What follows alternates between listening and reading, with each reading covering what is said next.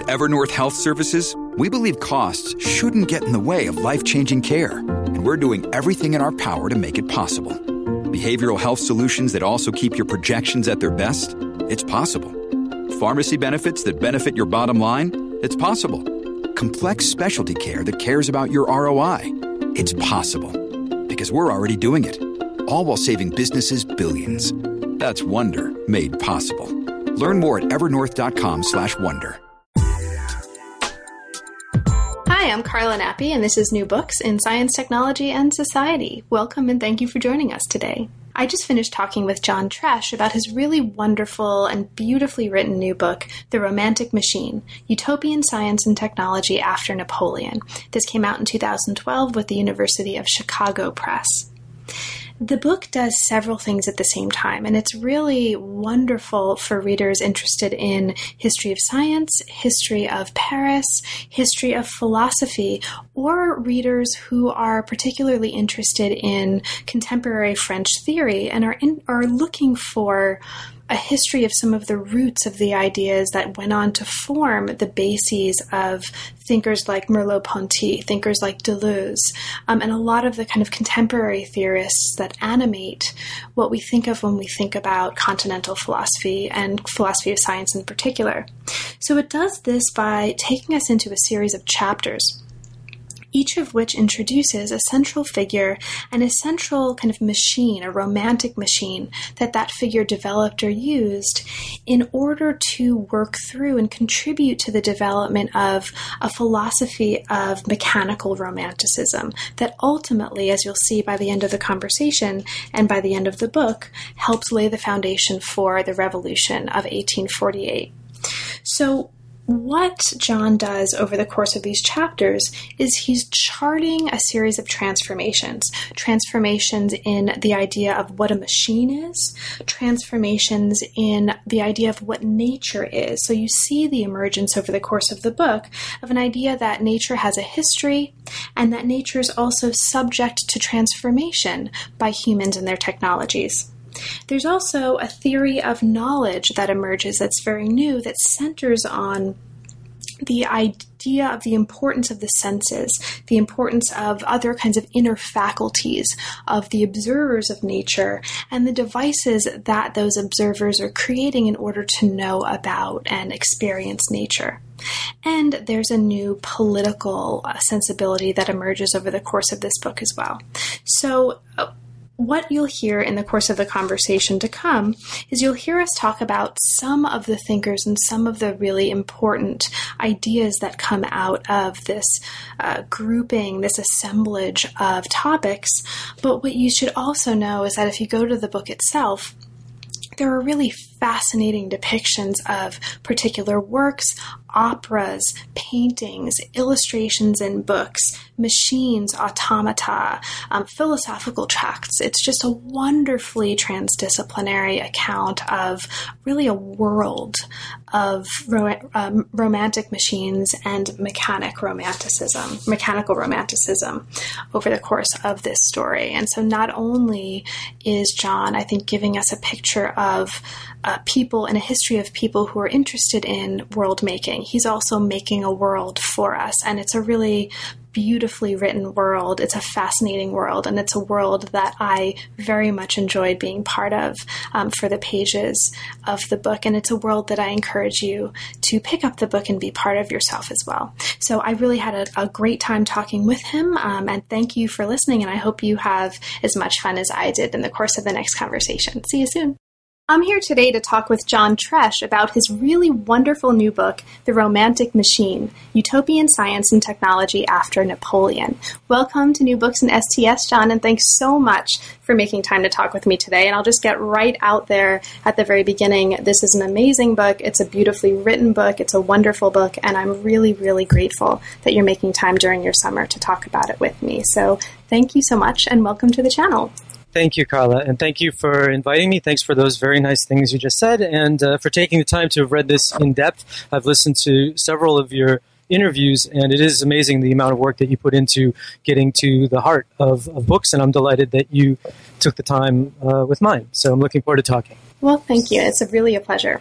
So, John, could you start us off, as is kind of traditional for the channel, by telling us a little bit about how you came to this field? And in particular, how did you come to work on the history of science in France? In France, okay. Mm-hmm. Um, I started as an anthropologist or as a budding anthropologist uh, as an undergrad and was very interested in different cultures, different cosmologies, different ways of in which people organize their society and make sense of nature and the rituals and practices that make that possible. And then I started to get into the history of anthropology, which naturally led me into the history of science, and at the same time picked up on what a lot of people were doing in anthropology, which was ethnographies of laboratories and anthropological studies of Western science, and came to realize, along with uh, a lot of the people I was reading, that if you really want to make a comparison between different forms of knowledge, um, between what we do in the West and what uh, other cultures do, and also between what we're doing now, the way we see the world, and how we saw it in the past. Um, it's really important to look at science. Science has a real central role in our cosmology. So, studying other cultures symmetrically with ours means getting to know how science works and what role it plays in structuring cosmology and everyday life and how it fits into everyday life and social order. So, that's an early route to how I got into history of science and anthropology of science via anthropology and history of anthropology. How did I get to France or to studying French topics?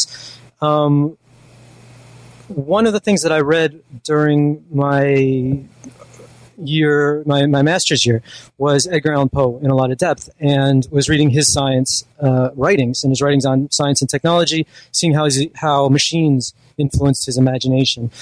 And reading more about where Poe was coming from, I realized that his importance as a literary figure really comes from the influence that he had in France. Charles Baudelaire translated him starting in 1846. And to make sense of why Baudelaire made those tra- translations and what they were about, what the significance was, and why he invested so much of his time and energy into promoting Poe's work, um, I really needed to get to know what was going on in France at the time and the, the wider context of Baudelaire's literary work, the politics, the technology, the science that was going on when he was discovering Poe for the first time. So that, which was kind of background work to make sense of Poe, turned into foreground work. And I wound up getting immersed in what was going on in France in the, say, three decades before 1848, before this translation.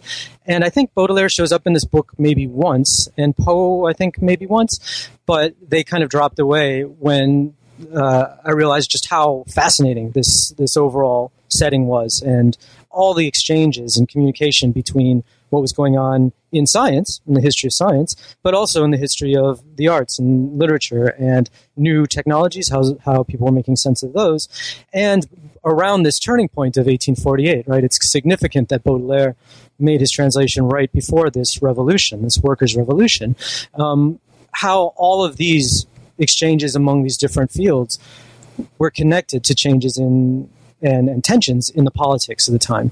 And so all, all these uh, developments in science, arts, uh, philosophy were also inseparable from the technolo- or the political upheavals that followed Napoleon and led to the Revolution of 1848. So that's not just France, but also France at that time. How I wound up there, and of course I've been uh, super interested in French theory, uh, literature, uh, movies, etc. Um, and it was just excellent to be able to uh, dive into some of the earlier roots of French modernism, uh, French modernity, uh, going back to some of these key figures who are occasionally mentioned, but not all of them studied in depth.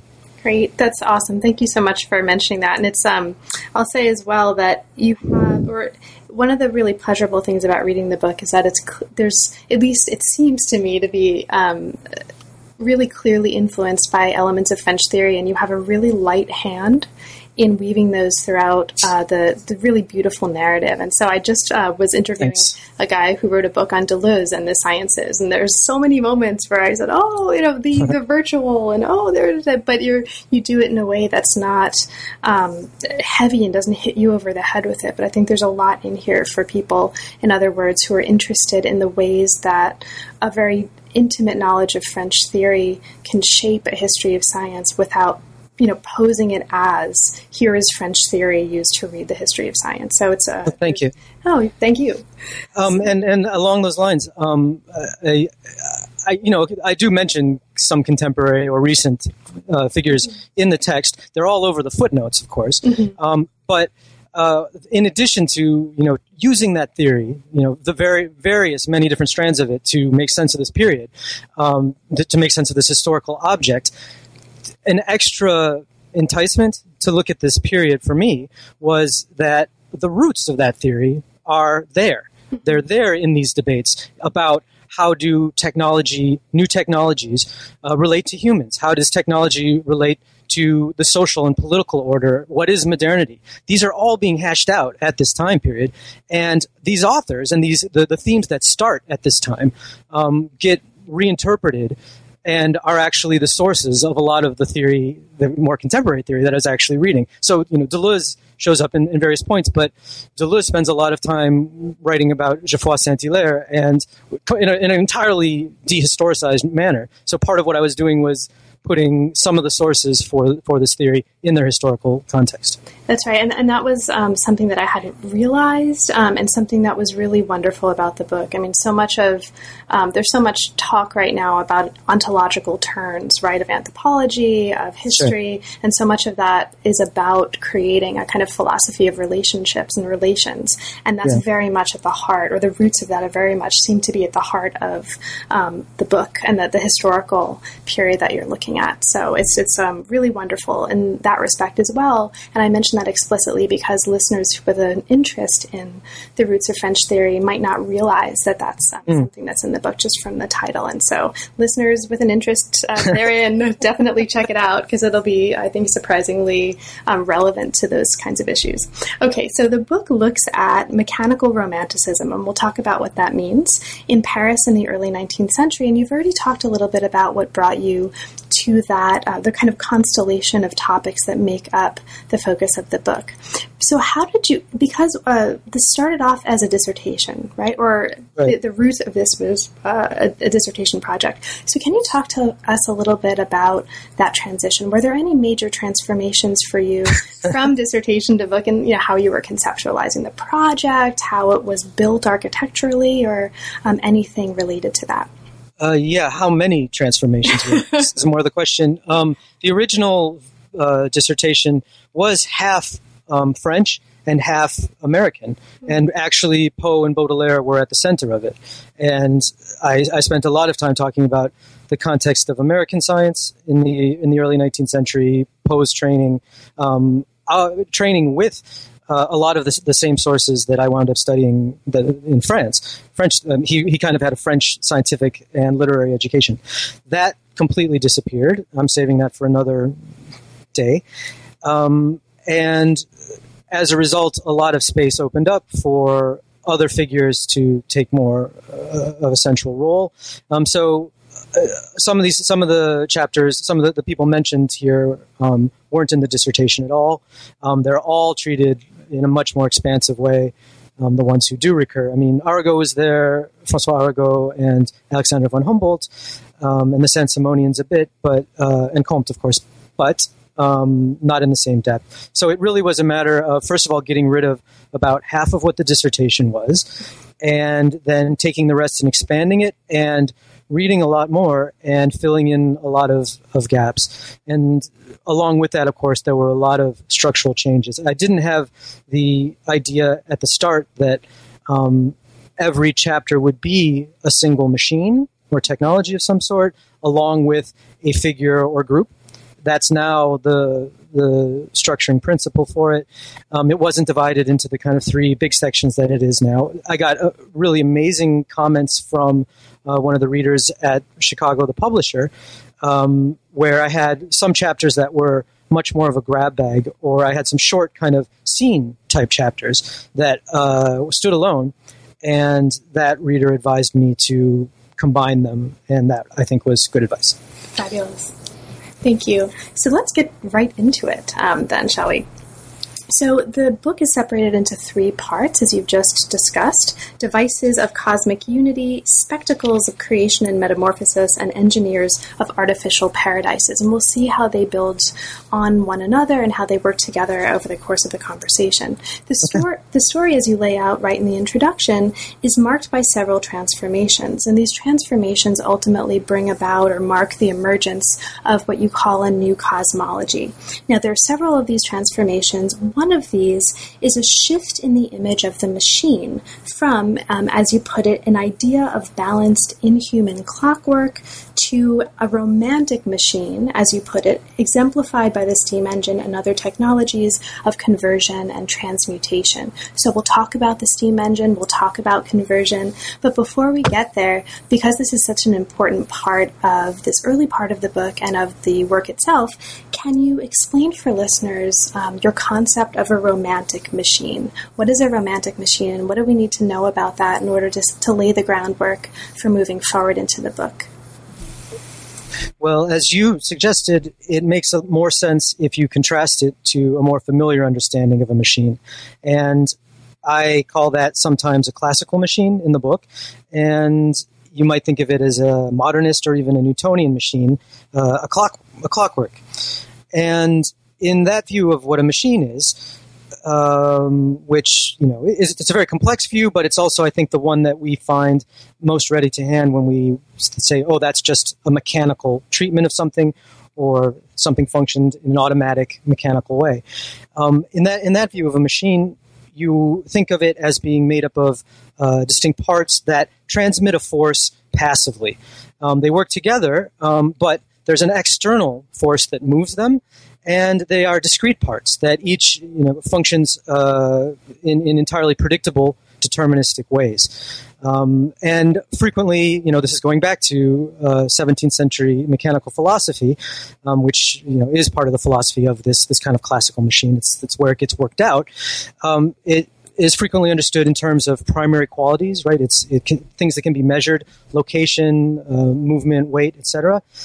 Um, and it is something that was known with uh, a kind of objectivity, right? Known from a divide, uh, which separates that kind of primary quality object from the knowing subject. Um, and so, all the elaboration of how to how to arrive at that objectivity, how to create that separation between subjects and objects, which you know we've seen so much in the history of science, um, relies on this view of, of what a machine is and what it is you're trying to grasp in nature when you treat nature as mechanical.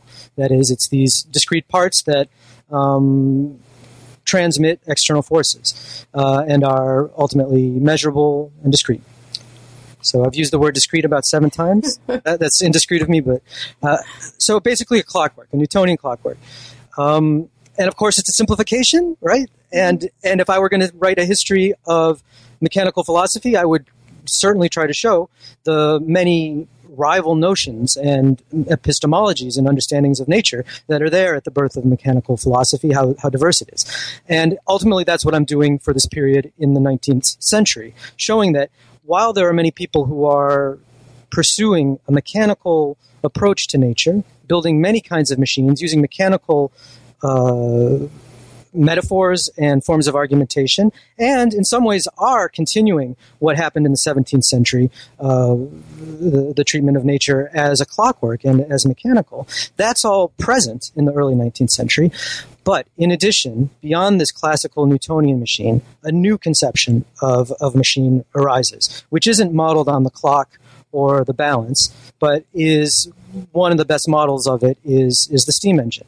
So there, you so what's different between a romantic machine and a classical machine? Well in the case of the romantic machine the the force of it is seen as internal. It it has a kind of life force of its own. In the case of the steam engine of course it's combustion. If you want to get technical about it that comes from outside. Someone has to light the fire. But once it gets moving, it seems to have a force of its, its, own, a movement of its own. And of course, that connects to thinking about animals, living things, as having some kind of vital force within them too. Unlike, say, a Cartesian understanding of machine of, of animals as as just autonoma, uh, automata, um, there's a, a view that you can treat animals as machines, but you have to add something which is other than standard mechanism, a kind of life force, some kind of vitality to them. That's rampant in the 19th century life sciences, debates about how to make sense of these other kinds of mechanism. It's also part of the physics in dealing with steam engines, in dealing with electromagnetism, um, uh, in dealing uh, with devices which capture the forces of optics, like daguerreotypes. So you've got machines that have a kind of animating principle within them, and at the same time as that's uh, that renders them autonomous in a new way, right? They don't depend on an external force to you know, transmit what's given from outside. Um, they kind of function, they, they, they fire on their own steam, they fire on their own energy, and energetics is a part of this. In addition to that, they're connected to their users and to their outputs in a more seamless way, in a more organic way. They're understood to function that way, and that's part of what you study. Um, what is the, the, the labor that goes in to creating knowledge? Um, so there's a kind of uh, epistemological dimension to this. How do they take uh, inputs in and then transform them to produce outputs? So instead of in the classical model transparently transmitting a force, they alter whatever they take in before they output it. And you know that's clear in the case of um, the steam engine, which is taking heat and turning into this very different kind of thing, which is work. Um, likewise, uh, the the daguerreotype, for instance, the way which is early photography, this isn't seen as just a transparent rendering of what's in nature, but rather a modification of the light that that enters into it and interacts with the silver the silver plate and uh, the, the kind of complex chemical and in many ways unknown forces within it. So it adds the, the idea of a romantic machine adds a kind of depth to uh, the machine, a kind of unknowable, uh, uh, even transcendence to it. Right there, there's something going on there that's more than can be immediately seen, um, and also has a kind of spont- spontaneous, uh, unpredictable aspect to it that lives and dies. So it has that kind of depth, but it also connects the, the object, the, the machine, to a wider system of flows of energy, of interaction with other machines, interaction with humans, and interactions with the natural landscape. So, just as in more in, in familiar views of Romanticism, nature is treated as an organism which is alive and growing and complexly interconnected. Every part relates to every other part. There's circular causality and not just linear causality. Once you plug these kinds of machines into that wider system, um, you realize that they are bound up organically to these wider conceptions of organism too. So that's some of what I'm getting at with uh, the notion of romantic machine. It's a shift from the classical to uh, a whole range of new ways of thinking and using these machines, um, using machines that really alters what our reflex notion of what we mean when we say something's just mechanical. Great, thank you so much. And this shift in the nature of how machines are understood is, is happening at the same time or along with, over the course of the book, a new concept, the emergence of a new concept of nature, the emergence of a new theory of knowledge, and the emergence of a new political orientation. As, as we work through the three parts of the book and the chapters therein, we see how these emergences of these new um, ways of thinking and ways of acting um, are happening and are, are bound up with a lot of the kinds of topics that you've um, very helpfully described in your description of romantic machines just now. Now, you mentioned um, fluidity, or you mentioned flows and fluids, and you mentioned connections. And the first part of the book looks at the work of physical scientists who are concerned with flows and connections, and specifically the uh, flows that are made possible by, as you call it, imponderable fluids of physics. So I didn't coin that term. Or, or uh, well, as, as I, I'm, I'm not taking credit for this, so you, you don't have to take credit either. But I want to take credit for part of this um, part of this wording. So imponderables. Um, so sort of protean, weightless, invisible fluids. Yeah, it just means they don't have a weight you can't me- you can't measure their weight. Okay, so imponderable fluids of physics, so that you can't measure their weight, and also the idea of something called the milieu. Right. This is, as you put it in the book, um, the totality of substances surrounding an organism and forming its conditions of existence. Now, the three people who f- uh, form the center of, or the centerpieces of these three chapters that make up this part, um, look at different, or are working on different elements of this constellation of ideas. And the first one is Ampere.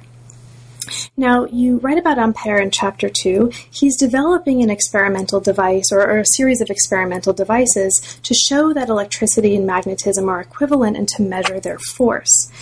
He, you, you make a point here that's really interesting, and that is his idea that knowledge of the self and world emerge through experiences of resistance. So, central to his idea of what's happening here is the idea of resistance. Mm-hmm. So, can you talk a little bit about the importance of resistance for Ampere as it opens up the larger argument in this part of the book?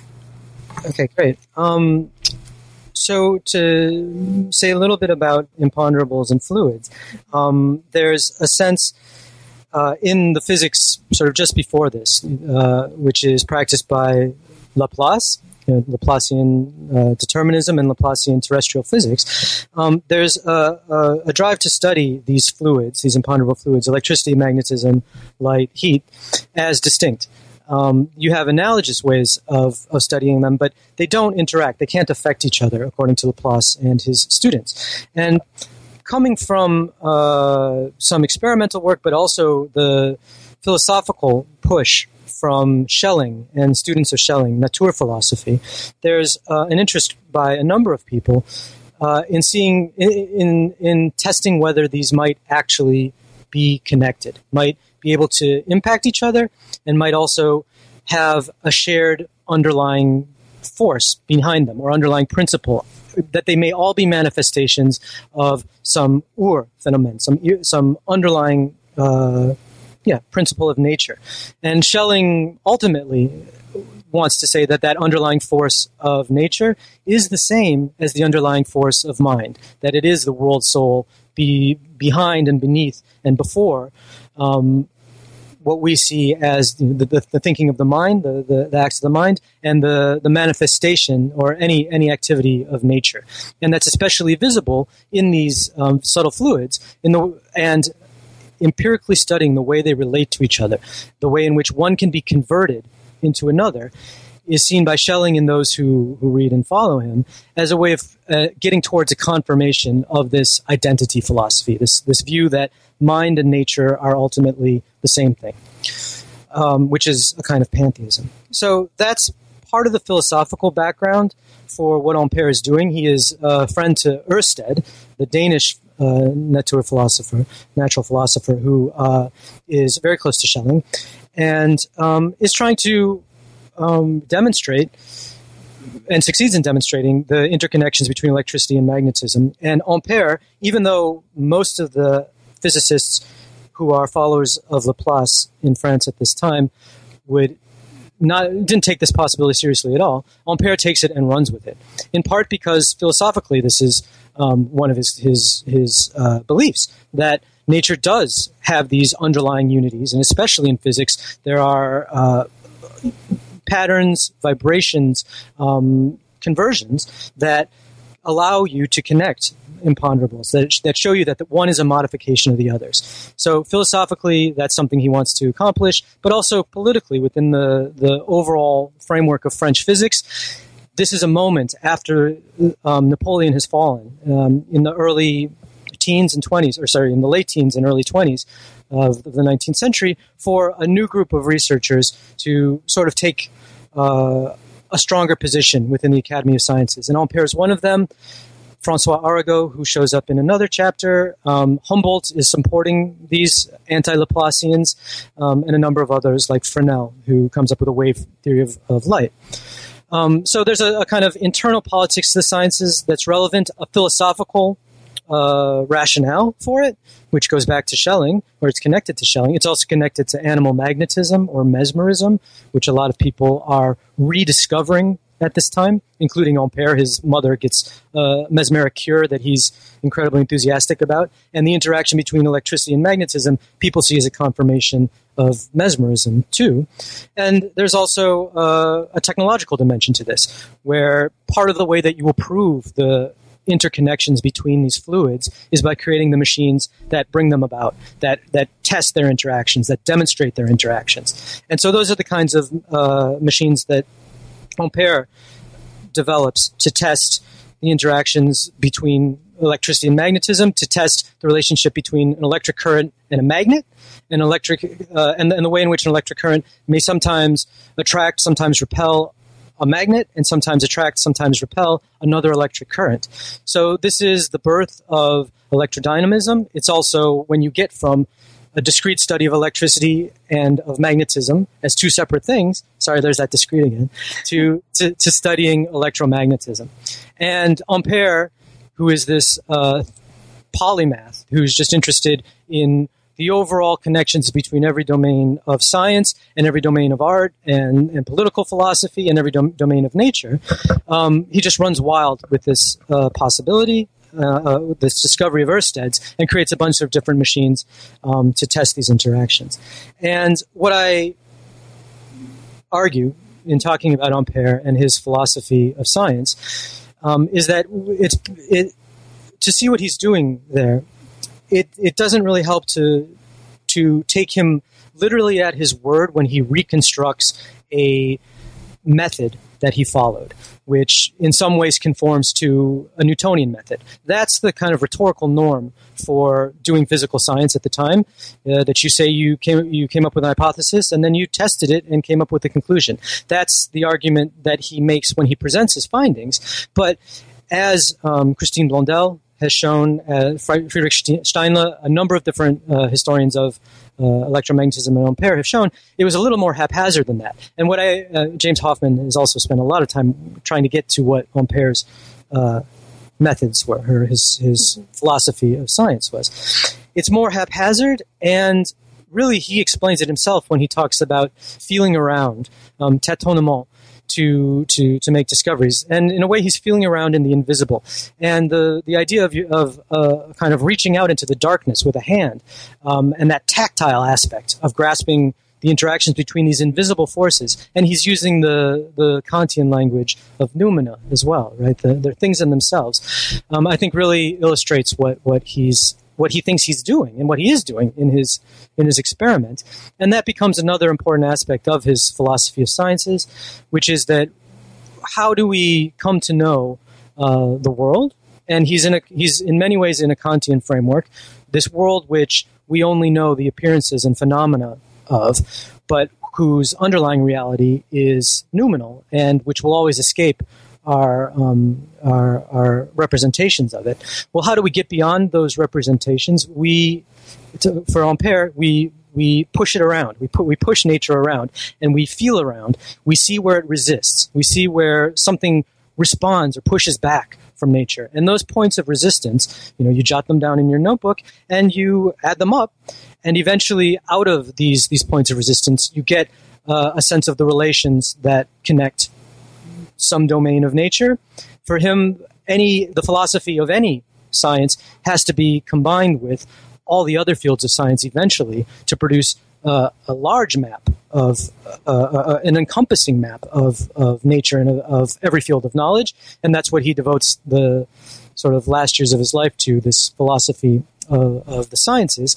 But it's a shift and a very important one in this in his philosophy from although he's very influenced by Kant, and a number of thinkers are, of course, um, it's a shift out of the idea that knowledge is just a matter of representation and moves instead to a view of knowledge as uh, as an interaction with with something that's other than human, as pushing and seeing where it responds. There's a laboring aspect. There's a working aspect to it. Um, it's it's uh, physical interaction is part of knowledge. Knowledge isn't just um, the, the, kind of Apollonian view of a set of representations. We get to know the world by understanding where it resists, and that's that. You know, I, am spending um, time on that point because it's a, a shift in epistemology that is echoed in many other fields of science, but elsewhere. And that's part of what I think romantic machine is about, or mechanical romanticism is about.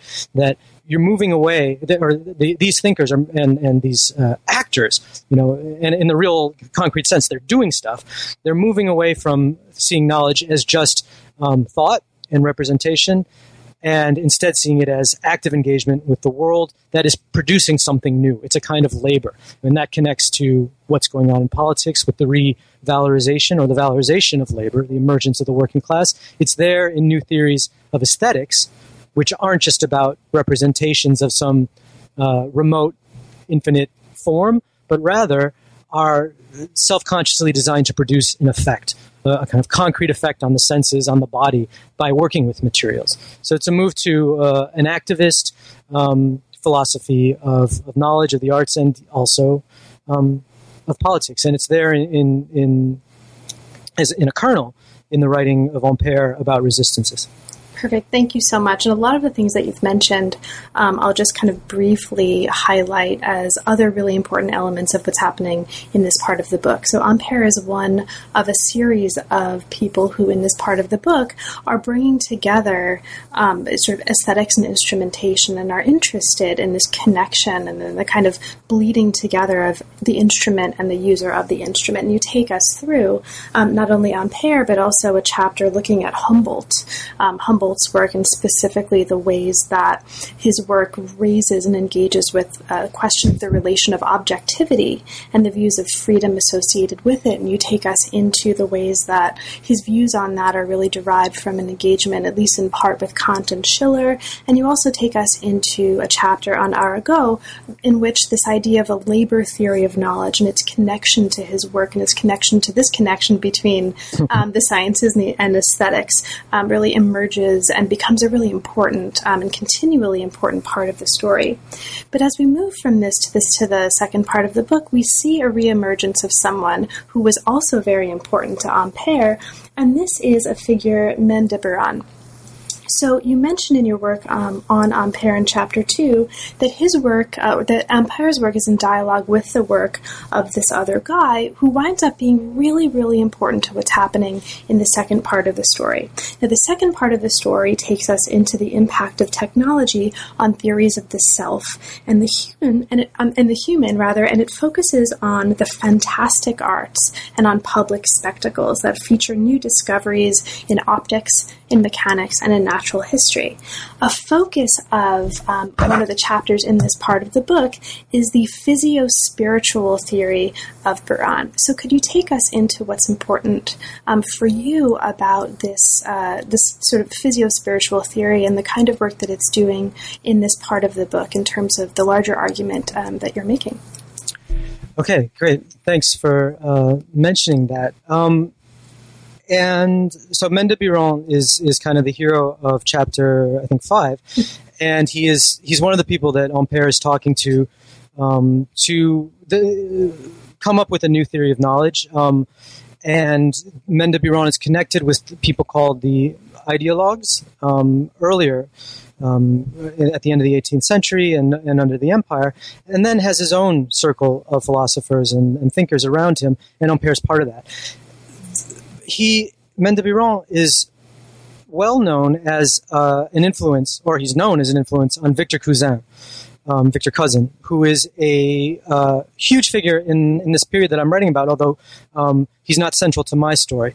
And in part, it's because that the focus on Cousin has led to uh, a misunderstanding about de Cousin has a spiritualist philosophy. He's understood as the spiritualist uh, uh, philosopher, and whose whose method, like Biran, is is based on introspection, and it's a direct precursor to certain strands of phenomenology. How do you know uh, what you know? Um, you start by interrogating well how, how does that happen inside your mind um, you shut out the outside world and look at what's going on inside and for um, Cousin, that becomes the basis of his whole theory of knowledge, which makes spirit right the the soul or the mind but you know esprit and mind we translate as mind but it also has its religious connotation um, that for for Cousin becomes the fundamental aspect of of knowledge, and it therefore reinforces a certain liberal Catholicism. Um, well, that's a, a, a, liberal Christianity which is written into the philosophy of knowledge. Um, that's one aspect of Cousin's emphasis on spiritualism. Um, another is that it winds up presenting all of these thinkers around Maine de Biran as saying that all of our knowledge is a projection by the mind, which is a certain kind of misreading or, or understanding of what Kant says that um, you know that that a certain, a certain view of constructivism that lets people say, "Oh, philosophers who look at how the mind, who, who start from the mind, really want to redu- reduce everything into just a representation, and they're not dealing with reality." So it opens up, it, it opens those philosophers up to a certain kind of critique, and I think fairly correctly in the case of Cousin, who gets a lot of attention as being a spiritualist. Um, so I'm less interested in Cousin than in a number of other thinkers around Maine de Biran, who, like Cousin, are very interested in how the mind works through studying it internally through introspection and how, how do how do we think how do we come up with ideas what is it to be alive and to, to, to think and have thoughts and have sensory experiences um, and how does that relate to, to knowledge? That's those are the kinds of questions that Biran is asking. But where he winds up is in a very detailed analysis of the interaction between the mind and what's going on in the body. Um, the way in which uh, the state of the, the, the, body, how much you slept, whether you exercised, whether you're walking or sitting, what you ate. Um, all of these things um, affects how you think and the quality and, and the condition of your mind, um, and has a very elaborate uh, set of, of theories about how the the movements, internal movements of the the brain and the muscles and the nerves interact with this this uh, other kind of reality, which is the mind, and that knowledge comes through this comes out of this interaction between mind and body in this incredibly intimate, um, internal, subtle way. So that's what Maine de Biran is arguing, not a simple kind of spiritualism that all of all of the world or all of nature is just a projection of the mind. No, it's a much more interesting um, interaction. And uh, Merleau-Ponty is is one of the thinkers who draws heavily on Maine de Biran. Um, and one of the uh, intermediaries for Merleau-Ponty, the phenomenologist, is Bergson, and before Bergson, Ravaisson, Felix Ravaisson, who is in the circle of Maine de Biran as well, extremely interested in this interaction between mind and body, and especially how mind, um, the mind can uh, create or lead to or direct the formation of habits, and likewise how certain kinds of habits, which are physical as well as mental, can shape thought and makes this the basis for a kind of philosophy of the organism. Um, how, how living things are a kind of interplay between these, these distinct realities, a kind of spiritual reality as well as this muscular, uh, nervous, um, and physical reality. So I think it should be clear that that has a pretty clear connection to um, what Ampère is saying about how we know as a kind of interaction between the mind and the and the, the material world. And and Ampère is explicit about the the chain of of uh, relations between sort of things in the world or or uh, non-human objects and the the route that the, uh, the, those resistances that they put up have, have to follow through the nerves, through the senses, through the nerves, um, along the muscles, into the brain and into into the mind. Um, Ampère is explicit about that, but so is Ravaisson, and comes up with this um, philosophy of organism and habit out of it. And likewise, um, it's important for Ampère's aesthetics, his notion of technesthetics, that when we're studying aesthetics, it's not just a mind knowing eternal platonic form. There's all this mediation of, of the body and the different states of the body and the motions of the body, all these and all the different aspects of the body, the different tissues and organs that make up the body. Um, and and in order to produce uh, aesthetic effects, you have to know something about that that physicality and also something about the regularity of of the reactions that readers or viewers or listeners will have in relation to pieces of art. So there's an aesthetic dimension. There's with Ravaisson this biological aspect of Biran's influence. Um, there's also uh, a big impact that he has on um, those who are thinking about how does magnetism work? How does one person, uh, the magnetizer, the, that is to say, when I'm saying magnetism, I'm thinking about animal magnetism or mesmerism. How do mesmerists bring about a cure? How do they take the patient and put them into another kind of state of mind? Um, what interaction between mind and body is happening in that kind of intersubjective interaction? Mm-hmm. Um, it likewise shows up in the philosophy of Pierre Leroux, who is uh, a social philosopher who gets his own chapter later in the later in the book, where the interaction between mind and body, internally but also externally, is the focus for understanding what the human is right? Are we just individuals? His answer is no. We're part of a milieu. Um, we're part of uh, an extended environment, which is, as you pointed out when you brought up that term, um, the kind of totality of physical qualities. Some of them are imponderable fluids, light, heat.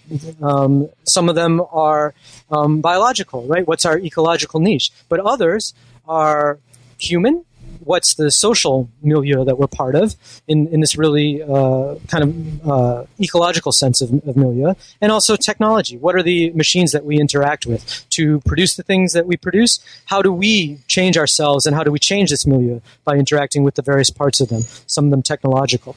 So there's all these outgrowths um, of this very quiet philosopher, Maine de Biran. Um, quiet, I think, concretely, like the the people who write about him um, describe his his stillness and his discretion uh, as a as a philosopher, um, and he's writing all the time about what happens to him while in conditions of very deep silence. Um, what happens to his mind um, when he's not receiving external stimuli? But also quiet because he didn't publish a lot of this in his lifetime and transmitted it uh, through through this circle of philosophers around philosophers around him. And so you see these kind of um, unexpected and really um, large impacts that this this quiet philosopher had through these many different fields, which are moving us out of a, a representational philosophy of nature, right? A purely representational philosophy of knowledge. Instead, knowledge is about embodiment. It's about being in the world. Um, it's about physiology as much as much as it's about thinking. And it's also not one, it's not an epistemology or an, epist- or an aesthetics um, that's purely individualist, but rather one which ha- looks at the way in which bodies are connected to other bodies and parts of collectives of, of humans and, and of non humans too. So he, he turns out to be quite neglected and quite significant for uh, the kind of ripples that his his thinking has, the the, the, the outward on other on other thinkers. Ampère is one of them. So is Leroux. So is Ravaisson, and so uh, is Alexandre Bertrand, who's one of the thinkers of magnetism. Great. So, just as the book is helping us, along with um, Ampère, perhaps feel around in the silence and feel around in the invisible, there's also a lot of sights and sounds that are really hmm. fascinating mm. that come out of um, this part of the book in particular, but really throughout the book. So, um, you you know, in addition to taking us into these really fascinating um, sort of philosophies and the development of these ideas, this part of the book also takes us into some really great examples of you know panoramas and dioramas, operas, symphonies symphonies. And in the sixth chapter, when you're looking at popular displays, you take us into not only museums and expositions, but also magic shows and a particular collection of um, illustrations for something called Another World, which was published in 1843 in installments. That's just really, really striking. Um, and I wonder if you could talk about um, Grandville's illustrations for another world as they are kind of manifesting what you're doing in this part of the book as well. Okay, uh, thanks. Um, I'm glad you noticed that. And um, yeah, the what I've said so far has been um, pretty much at the level of ideas. And you know, I'm not going to show you any pictures. This is these are podcasts, which is interesting. Um, that you know, this is the, the, the, we're still in the medium of, of the verbal, despite the, the transformations of, of the media through which we're transmitting it. Um, there, the people who are working at this time are thinking very much about how media transform um, everything that's conveyed along them. And you mentioned milieu in its kind of ecological sense, which de- which develops out of some a number of thinkers, the uh, Cuvier, Geoffroy de Saint-Hilaire, uh, they're thinking about the conditions of existence of of an organism, and especially Humboldt, Alexander von Humboldt, who's interested in the all the different dimensions that make up an ecological niche, and milieu means that. But there's also the view or the, the meaning of milieu, which is an earlier one, which goes back to some of the, the translations of Newton um, into French, which is simply a medium, which is the space in between, uh, between a sender and a receiver, um, between two bodies as well. And that's, that's one of the ways it connects to the notion of an imponderable fluid um, light, heat, electricity, for a lot of the thinkers of, of this time, they require a, a specific kind of medium to be conveyed through or, or across or within. And that's an ether of various kinds. There's an ethereal basis to, to the milieu. Um, so a lot of these thinkers are, are very concerned with um, the nature of that milieu as a physical object or a physical entity, it's, I guess it's an object, um, but also as um, the the machines that capture it, that make use of it. How do you convey a sound? How do you convey light? Um, how do you convey thought? So there's a lot of thinking about the medium of the press and of printing. How do you convey uh, the impression that a visual uh, landscape produces? And so there's a lot of thinking about the, the materiality of, of, of painting um, how do, how do um, splotches of, of color on, on a canvas produce a certain kind of effect. So this is very close to a lot of work, you know, recently about the importance of media and the way in which different media change the the impact of um, whatever it is that's convey, conveyed. And part of this ferment of, of the, the period I'm studying is due to the emergence of lots of new media. Um, steam printing, right? printing on a much wider scale, new kinds of reproduction too. So more and more people are reading more and more material. Printing is uh, seen as this uh, Promethean uh, power that transforms, um, that, that you know captures the fire of the gods and and really transforms humanity, transforms the world by spreading the word, uh, by spreading the word of, of philosophers, of poets, etc.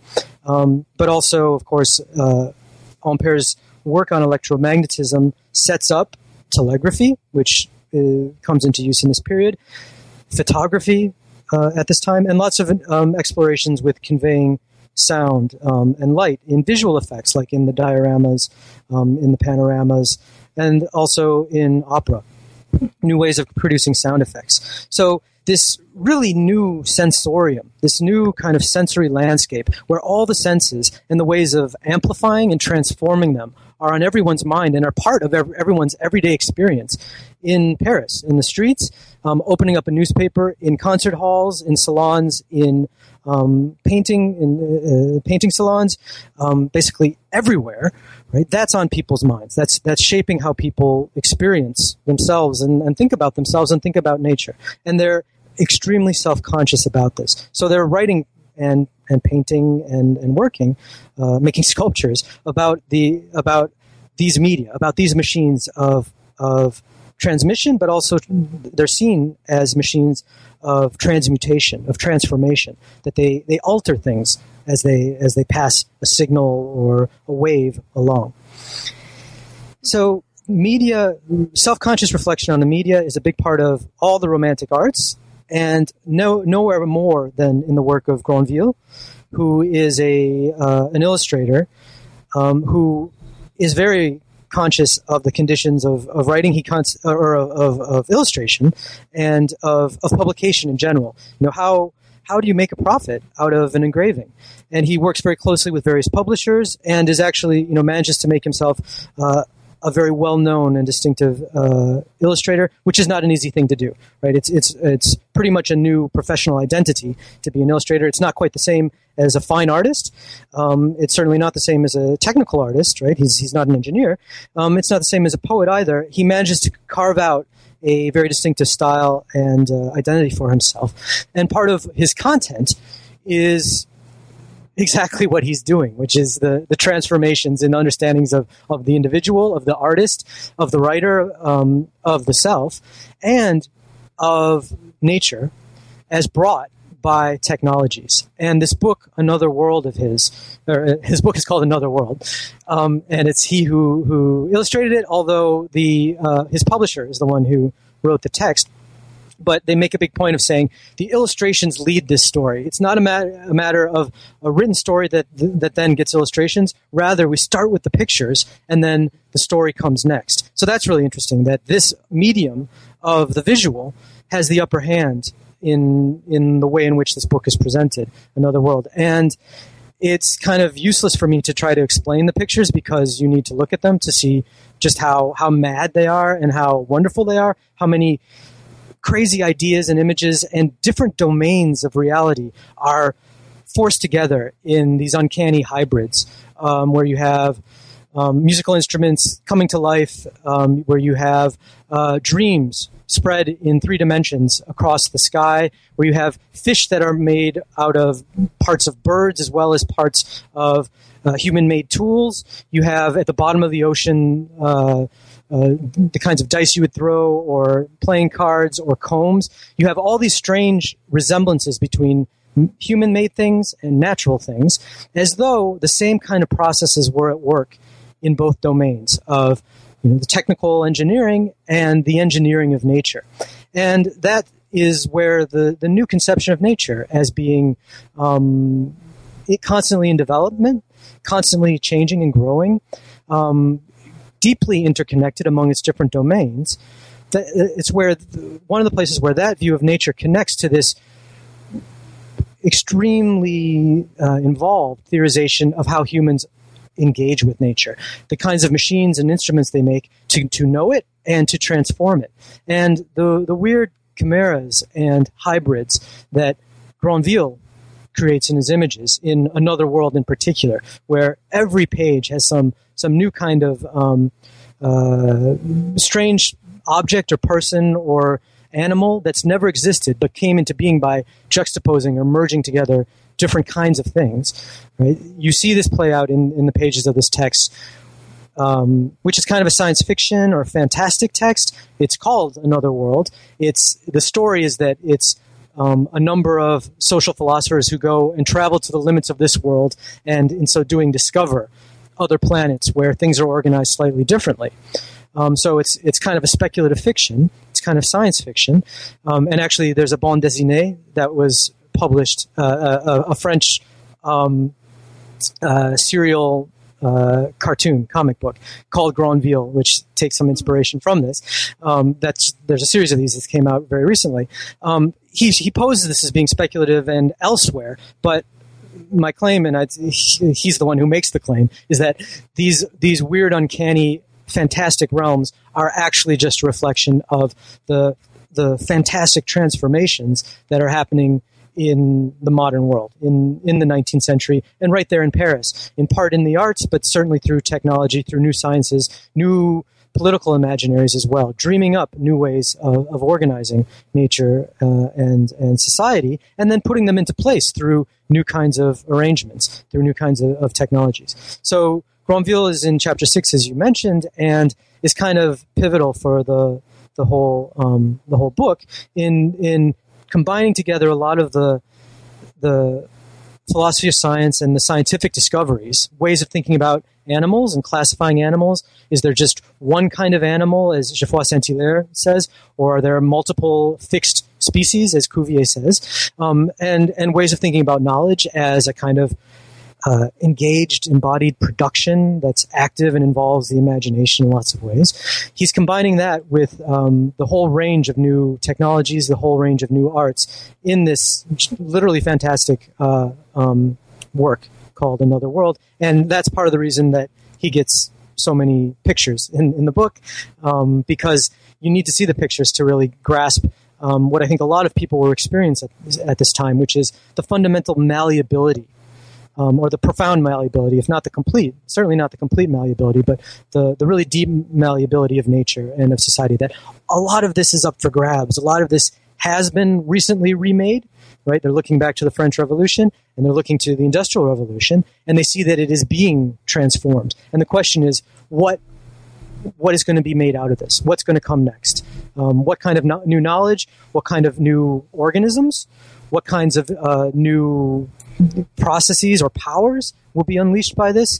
What new kinds of social forms will be uh, created out of these new kinds of, of powers? And Grandville is very explicitly asking those questions. So, speaking of revolution, um, as we come to the really on the kind of the conclusion of our conversation um, and the and the last part of the book, we come to a part of the book that we unfortunately won't have time to talk about in detail, but that's really really important. We'll talk about a tiny little bit. So, in the second part of the book that you just um, I think very helpfully explicated for us, machines take on an increasingly political importance that sets the stage for what's happening in the third part of the book. I'll just say just a little bit about this and then ask you to open up um, one part of what's happening toward the end. So, part three of the book looks at utopian thinkers of the late Restoration and the July monarchy, and it shows how the themes that are explored earlier in the first two parts of the book informed projects that are, have an explicitly religious inflection. And these are projects of social and natural transformation. So, these chapters sequentially take us through um, the philosophy and the, this kind of religious product or project of Saint Simon, um, which is really, really fascinating and shows us throughout this part of the book also the importance of engineer scientists that make yeah. up the ranks of um, sort of Saint Simonian um, religious uh, uh, groups, right? Mm-hmm. A lot of these uh, followers of Saint Simon were engineer scientists, and you take us yeah. into the important spaces where a lot of them are trained. The Ecole Polytechnique becomes a really important space of production for the kinds of people who are um, promoting these ideas and getting involved in these ideas throughout this third part of the book. You also take us into um, the ideas of someone who had been a Saint Simonian but then launched out on his own. This is Pierre Leroux, who you talked about um, a little bit earlier, and this is a guy who's really concerned with printing. He's a printer and a literary critic. He's the one who advances a theory of the milieu that you talked about a little bit before. And then finally, you take us into um, a really, really fascinating chapter on Comte and really upend, I think, the vision of positivist philosophy and positivism that many people probably bring to the book, which is this kind of very simplistic view of positivism as a kind of denial of emotion, and a denial of imagination in favor of you know cold hard facts, and you're really showing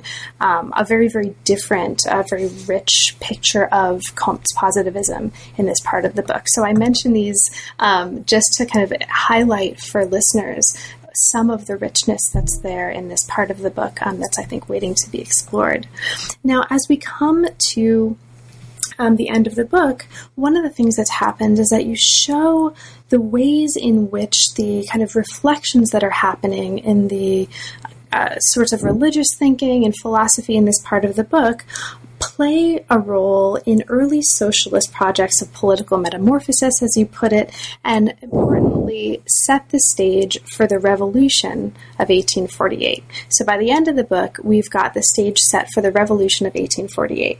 What, um, to kind of bring us to a close here, what are the most important things that you would want to mention about the ways that the stage is set for this revolution, and what are perhaps one or two of the most important elements of that stage setting that bring about, in your argument here, the revolution of 1848? What's what's crucial for us to understand about that?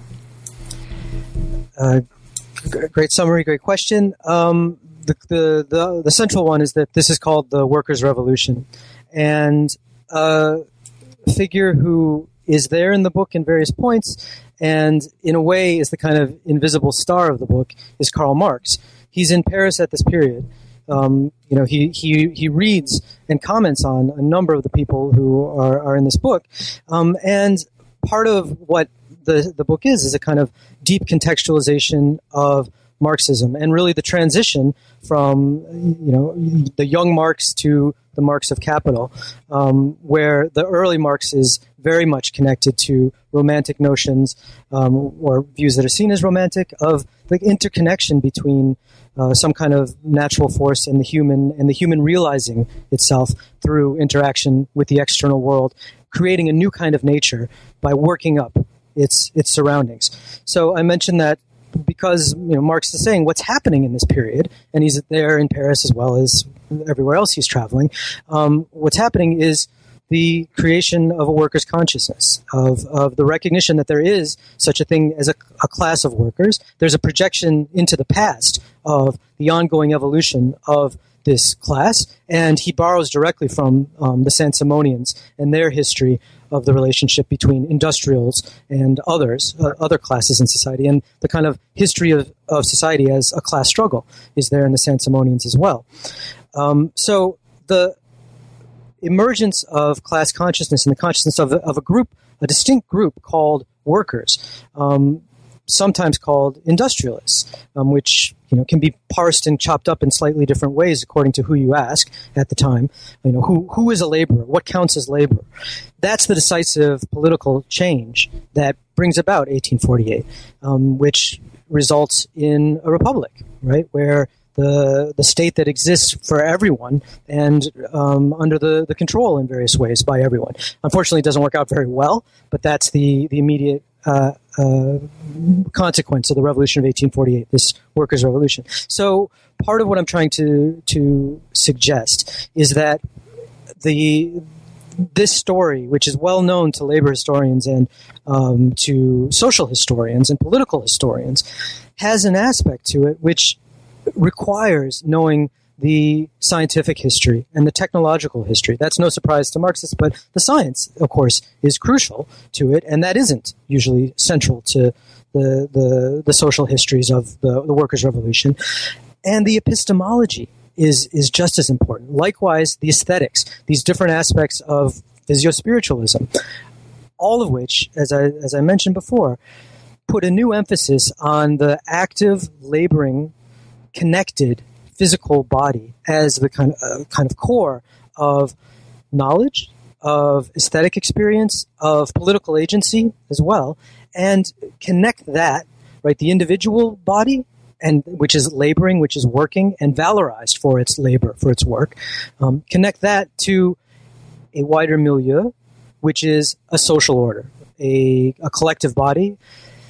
What someone like Leroux and Comte as well make extremely clear is that that social or organic conception of the individual is not just an argument against um, the idea that society is made out of just a bunch of individuals deciding to get along, but that there's a kind of social nature to the human that's prior. Okay, that's part of it, and that's you know something that historians of sociology and social so social history focus on.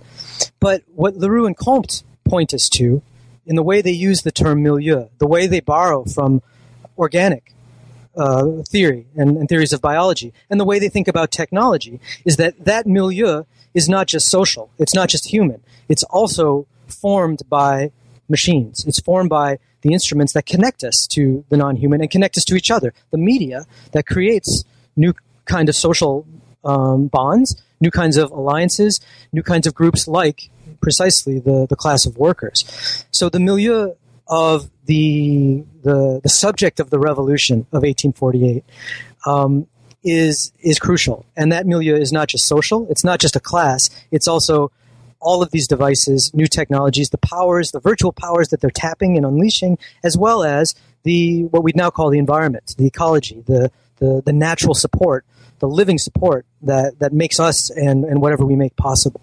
So that's a couple of points that um, where this, these many different strands of mechanical romanticism lead into the self consciousness uh, and the political consciousness that explodes as the, the revolution of 1848. Fantastic. Thank you so much. And I'll just mention the end of the book then continues to take these ideas and point us forward into the future by showing how some of the ideas that are developed throughout the book are still very, very relevant for today and are relevant especially as we look toward tomorrow. So, we have talked about a lot of elements of the book, but there's a ton of material that we haven't had a chance to get to. Is there anything in particular that you'd like to mention for listeners, and perhaps especially for listeners who haven't yet had the chance to become readers? Um, no. okay. Fair I mean, enough. yeah, there, there's a lot we could talk about. Uh, we could spend another like five hours talking about no, no, nothing know, in particular. Okay, uh, well, I'll mention just that um, listeners, uh, we really did just scratch the surface, and there's so much more in here. So I really do hope that people will take this as a a little. Um, sort of an appetizer to then go and, and read the book itself because it very much rewards um, close reading and it's really, really beautifully written as well. Oh, thanks. So now that the book is out, congratulations on the book. And I know it's already won um, prizes and, and gotten lots of very, very well deserved accolades. So Thank now you. that this is out, what's next for you, John? What is uh, inspiring you right now? What are you working on now? Um, I'm going to go back and write that book about Poe that I shelved a long time ago and um, really look at the U.S. in this period through the eyes of what was happening in France, which um, I don't think has really been done very much. So I think the U.S. is going to wind up looking very, very different um, when the, the, elements of mechanical romanticism are, are, are traced there. And Poe is one of the people who receives this and, and embodies it. In a way, he'd have been much more at home in Paris in the 1830s and 40s than he was in the U.S. So that's that's a project um, to put his writing on science, his understanding of media, of transmission, and of materiality, materialism, to put that in in the context of the many different ideas about religion, about nature, about technology that are um, at work in the U.S. at this time. I've got another project which kind of grows out of this, which is to focus on cosmograms, which is a term I use in the book, um, which is basically to say that when people are thinking about what nature is, and especially when they're thinking about how they want to change it, um, they usually set down some instantiation of it. They create something, they create an object, they create a painting, they, they write a song, they write a poem. And that's something humans always do, right? The forms of that, of course, takes many different forms. Um, and it's a really interesting, to me, level at which to think about what science and other ways of ordering the natural world have been, how, the, how they function. How do people make explicit their sense of the order of the cosmos? Where do humans fit within it? What are the key divisions of it? How do you structure them? How do you get from one division to another? And the the question in this in this project for me is what are different what are some of the different forms these have, have taken what different natures different ontologies metaphysics um, cos- cosmologies do they embody um, and how are they used in different ways you know how do how are they set into action as ways of organizing practice uh, and, and, society and I've you know jotted a few things out about that already but I think I'd really like to synthesize that that's great. Well, best of luck with those projects, John. Thank you again so much uh, for letting me take so much of your time um, and for such a fabulous book. It's really wonderful, and best of luck in your new work. Uh, thank you, Carla. Um, thanks so much for taking the time to chat with me. To anybody who's listening, thanks for listening, um, and really for taking the time to read the book with, with such care. It's it's really uh, gratifying, um, and your questions have been superb. And thanks. You've been listening to new books in science, technology, and society. Thanks very much for joining us, and we'll see you next time.